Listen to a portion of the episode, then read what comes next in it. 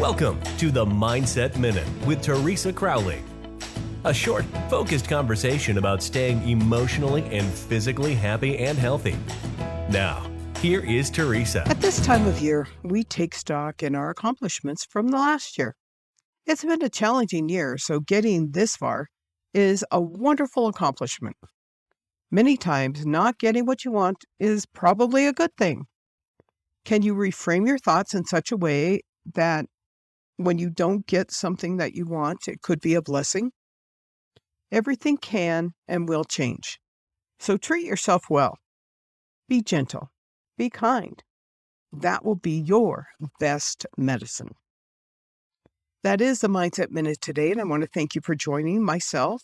Each and every episode is available wherever you get podcasts, so tell your friends if they would like to check us out, maybe subscribe. It's wherever they get their podcasts. Thank you for listening. We look forward to you joining us weekdays on the Mindset Minute with Teresa Crowley.